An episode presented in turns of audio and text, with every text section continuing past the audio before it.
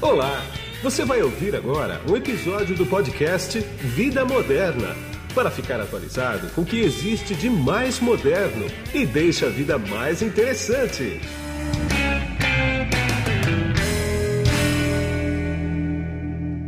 Bom, e quem está comigo aqui agora é o André Carneiro, que ele é diretor-geral da Sofos Brasil. Tudo bem, André? Bom, Guido. Tudo bom, tudo tranquilo. A Sophos ela lançou a segunda parte do estudo State of Ransomware 2021 e que aborda o cenário de cibersegurança no mercado brasileiro e global. André, dá uma geral desse estudo aí para a gente começar a conversar aqui. Legal, Guido. Obrigado pela, pela, pela, pelo convite. Então, o que, que aconteceu nessa pesquisa? A Sophos ela faz uma pesquisa anual. Então, desde 2016 a gente tem uma uma investigação aí sobre o mercado mundial e brasileiro sobre os ataques, né? A gente detectou nesse, nesse último relatório aí foram em duas partes, né?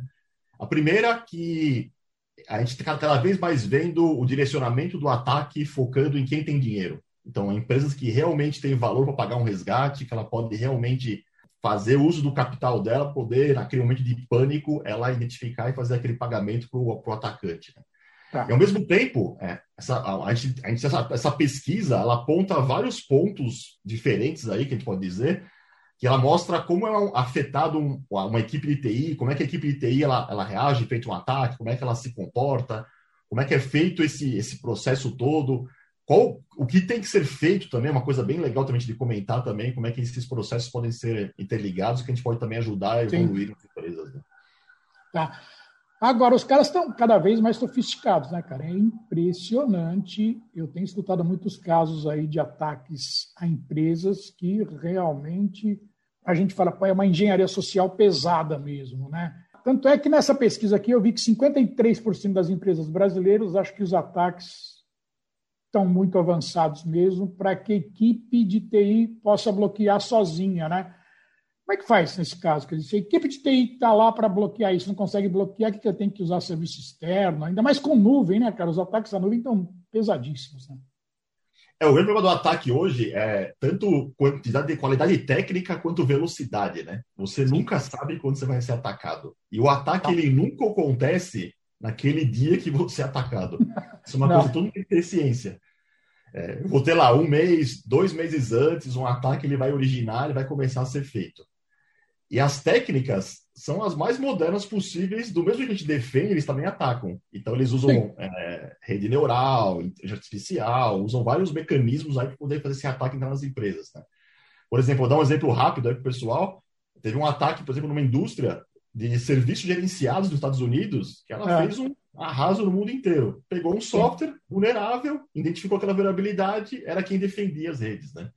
Então, cada vez mais, as, as empresas, as, as, equipes, elas, elas têm que ser treinadas, desenvolvidas, usar parceiros também que fazem esse tipo de serviço, usar fabricantes que fazem esse tipo de serviço. E é uma luta que eu diria praticamente sem fim, né? Ela não vai ter fim nunca essa briga entre os dois lados aí do bem e do mal. Né? Pois é, e o ano passado, 2020, ano de pandemia, propiciou muito ataque, né?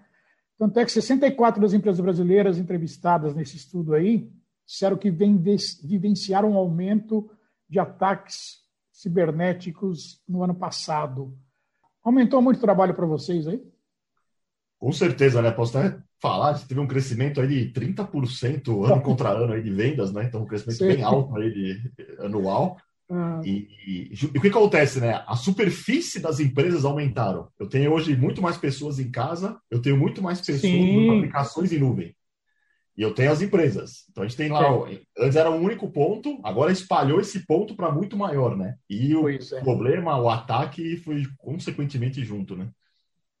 Então, a, o que eu falo é o seguinte: antes da pandemia, antes dessa do confinamento e, e, e diluição desses computadores todos, né, que se diluiu a segurança também, Nenhum funcionário de empresa nenhuma acordava de manhã e falava: Eu preciso tomar conta da segurança lá na empresa. Para ele não existia isso, primeiro. Né? A partir do momento que ele veio para cá, ele teve que se preocupar com isso. Porque os ataques não ocorrem direto na máquina dele. Pode acontecer, por exemplo, no IoT, via roteador, via babá eletrônica, via Smart TV.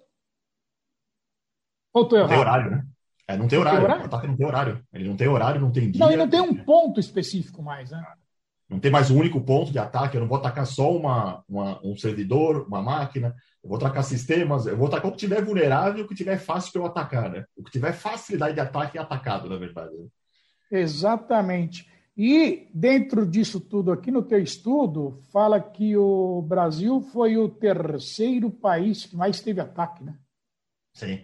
A gente tem uma, gente tem, o Brasil tem um nível muito alto de ataque, obviamente, tem uma, a gente tem um país grande, né, também tem um país com bastante tecnologia, com, com, acesso, mas a gente também tem muitas pessoas que atacam aqui também, né? O Brasil também, China, Rússia, Estados Unidos, Brasil, ali, se você pegar no ranking, a gente também tem muito criminoso também nesse, nesse mercado também atuando, né? Sim. Eu, uma, uma coisa que é bem preocupante, não, mas é uma realidade. O Brasil tem hoje um sistema financeiro online muito, muito, muito fácil. É Sim. muito até avançado rigoroso, só que muito rápido. E até, se você comparar com os Estados Unidos e Europa, gente transita dinheiro muito mais fácil que esses países, né? Exatamente. E acaba interligando isso também ao crime, né? Onde eu tenho facilidades, eu tenho também mais ataques para ocorrerem, né? Então, assim, é um, é um, tema bem, bem complexo, né? Vamos pegar a coisa do resgate agora, né?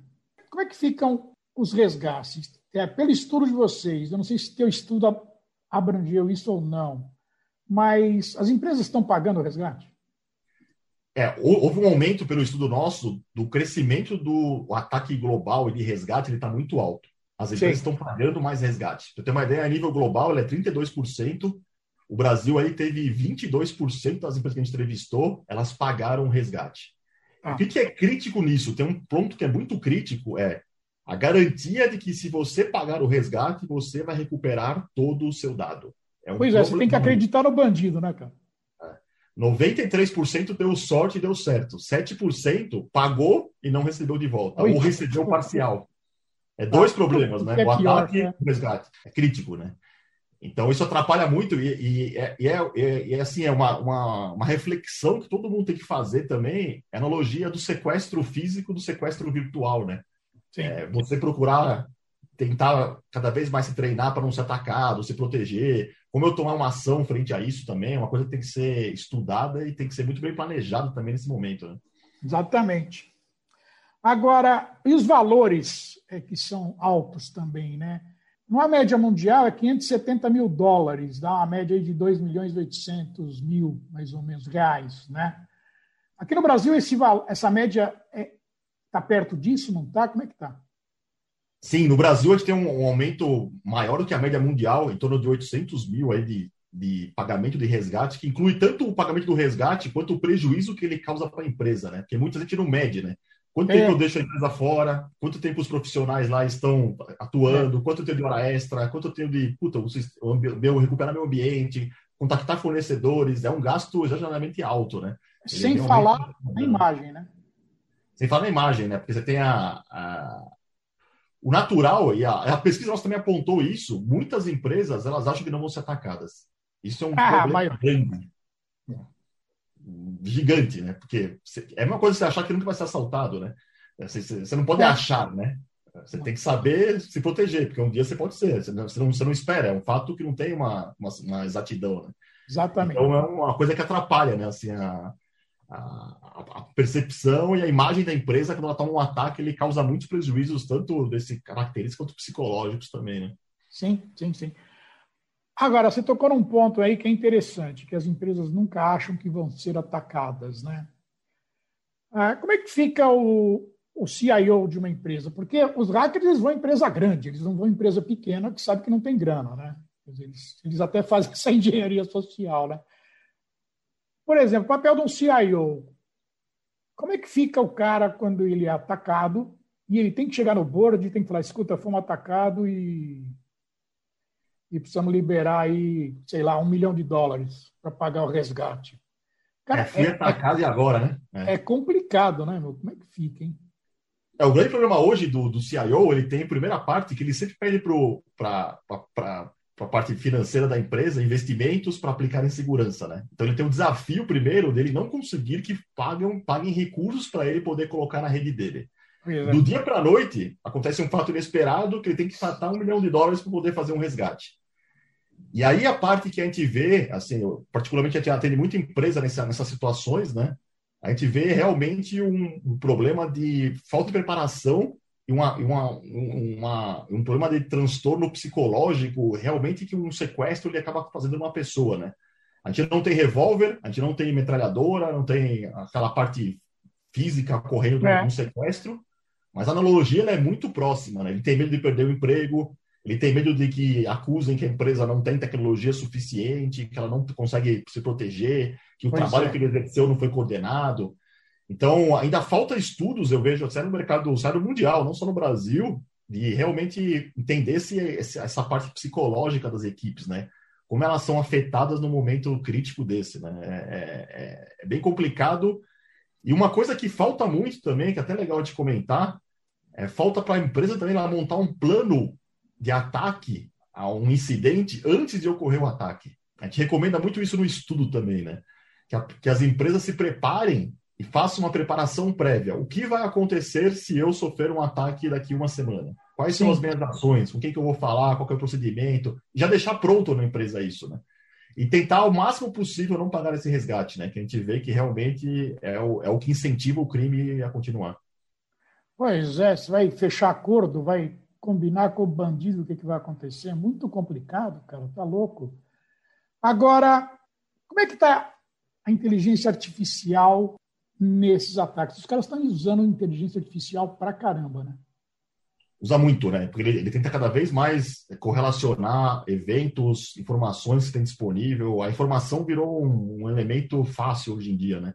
Então eles buscam cada vez mais usar ferramentas que associem, que façam que façam esse tipo de interação na tecnologia com, a, com os dados para conseguir ter êxito nos ataques que eles estão fazendo hoje em dia. Né? Agora, você falou aí em as equipes de segurança. Né? Essa pesquisa que vocês fizeram aí descobriu que 68% das, das, das equipes prevêem um aumento do time interno até 2023 e 56% espera que o número de terceirizados cresça no mesmo período. Você falou em medo de perda de emprego, né? Quer dizer, vai, adianta se aumentar o número de gente dentro da empresa ou o negócio é, é mais complicado que isso? Ele é mais complicado, eu diria, porque o que acontece? É, é, é eu estou nessa área desde do ano de 1999, então 22 anos eu estou na área de segurança, já para ter uma ideia, né? Sim. Eu sempre tive que ficar evoluindo ano contra ano. Eu sempre tive que ficar aprendendo, continuando, aprendendo, aprendendo. O que eu tive um ano atrás já não tem agora. É, uma área que ela, ela, exige muito conhecimento técnico e muito que a pessoa se dedique para entender como é que ela está evoluindo junto com, uma, com um processo de defesa, né?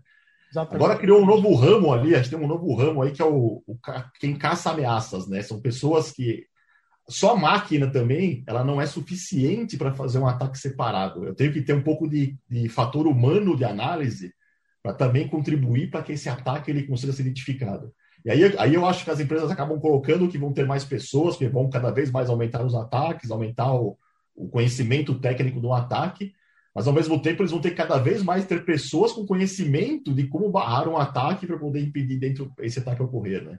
Então isso vai gerar também a tanto terceiros quanto equipes terem mão de obra qualificada e a gente vai cair naquele velho ponto falta mão de obra especializada e, e, é. global, e vai voltar esse incidente novamente a crescer outra vez. Né?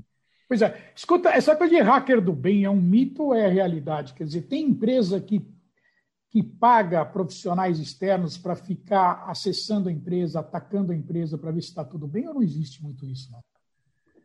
Tem sim, Guido. Eu conheço bastante gente que trabalha nesse setor também, como, como um hacker do bem aí, que atua nas empresas, né? É um, é um, é um elemento bem importante, porque eles têm conhecimento técnico avançado para poder fazer uma proteção. Então, eles conseguem também ajudar em achar brechas, achar caminhos que estão abertos para fazer esse combate ser, ser melhor, né? Até internamente na SUS a gente tem pessoas que também trabalham nesse nível, o que, que acontece? O que é o hacker, na verdade, né? É uma, uma pessoa que tem conhecimento, muitas vezes é muito alto, é um conhecimento muito alto que ele aplica ou para o bem ou para o mal, né? Não tem muito é. lado para ele, ele olhar, né? A velha polícia ladrão aí, né? Exatamente. Agora, um cara desse, ele custa caro?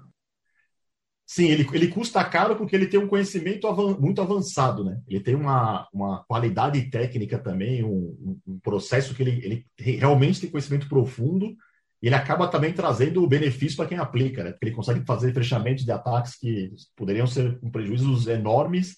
É, um, é uma parte da segurança também que ela é bem vista e necessária para as empresas também investirem e tentarem se proteger ao máximo. Entendi. Agora, André, para a gente terminar, eu tenho que seguir um tempo aqui, infelizmente, dá para ficar o dia inteiro conversando com você aqui. Aumentar a equipe pode ser uma opção, mas não é tão efetivo, né? O que, que, tem? Tem dica? Tem as famosas dicas aí que dá para o usuário final, por exemplo? Já chegou a hora de dar dicas para as empresas? Sim, a gente tem recomendações também que a gente faz esse estudo também, que é, que é bacana também do pessoal ter, né? A gente divide lá mais ou menos em seis pontos, né? Tá. Então, o primeiro, assuma que você será atacado. Tenha ciência de que você vai ser atacado. Quem, quem tem ciência, planeja. Quem planeja, monta uma estratégia, monta uma base e consegue mensurar melhor o que vai fazer no futuro. É. Essa é a dica, diria, número um aí, né? Uma dica dois, sempre tenha backups e, pelo amor de Deus, não conecte todo o seu backup junto com a sua rede. Eu vejo muito Isso. caso de ataque que ataca a rede, ataca o backup e eu não tenho outra alternativa senão tentar pagar um resgate. É Sim. É uma coisa também bem crítica e vou falar, não tem tamanho de empresa que erra nesse, nesse, nesse quesito, né? Eles fazem esse tipo de ataque também dentro do backup das pessoas, né? Exatamente. Então, tem uma política também bacana de atuação, né? Um outro ponto, nunca paga o resgate. Não incentive essa, esse, esse, crime. Tente recuperar o máximo que você puder. Você pode ter o risco de não, de, não receber de volta esse ataque. Isso é muito preocupante, é uma coisa que tem que ter bastante ciência todo mundo também, né? Tá. Em relação à parte humana, é, tem que ter uma, uma junção entre tecnologia e pessoas. Não é só colocar pessoas que eu vou garantir que eu vou estar mais seguro. Eu tenho que ter um plano muito bem montado, né? Às vezes eu tenho que chamar um terceiro, às vezes eu tenho que desenvolver uma tecnologia nova, às vezes eu tenho que treinar meu pessoal interno. Ou seja, o fator humano ele é um, um elo fraco aí que ele tem que ser realmente investido, olhado com bons olhos, como é que a empresa vai querer se proteger, como é que o ramo dela vai querer atuar no futuro. Né? Sim. Um outro ponto também é implantar camadas, né? Você não tem uma, nunca existe uma proteção 100% segura. Existem vários tipos de proteções que você vai colocando dentro da sua empresa, que você vai a junção de várias camadas vai te levar o mais próximo possível da perfeição de defesa. Você nunca vai estar 100% perfeito, 100% corretamente protegido, né? E o último que a gente sempre fala também agora, é uma coisa que ele vai incentivar também no mercado, é montar realmente um plano de recuperação de um ataque. Você ter isso escrito, você ter discussões na empresa, você conversar sobre o tema com as pessoas, o que, que eu faço tanto na minha vida pessoal quanto na minha vida profissional se eu receber um ataque, né? Isso é bem importante para qualquer idade, qualquer pessoa, qualquer nível. Esse tema tem que ser cada vez mais discutido e cada vez mais abrangente. Né? Exatamente, ou seja, tem que ter um contingenciamento financeiro, então, para isso também, né? Sim, com certeza. O investimento, como é que você vai atuar, é, como é que você vai. É crescer com esse tema, né? É, tá bom. Quero agradecer bastante o teu tempo comigo aqui. Eu sei que a tua agenda é bastante concorrida. Você separou esses minutos para mim. Muito obrigado, viu? Obrigado a você, Guido. Um abraço. Obrigado. E aqui é Guido Orlando Júnior, diretor de conteúdo do portal Vida Moderna, que você acessa em www.vidamoderna.com.br. Tchau. Você acabou de ouvir um episódio do podcast Vida Moderna Assine grátis nos apps Spotify, iTunes, Deezer, Tuning, Google Podcast e Android Podcast.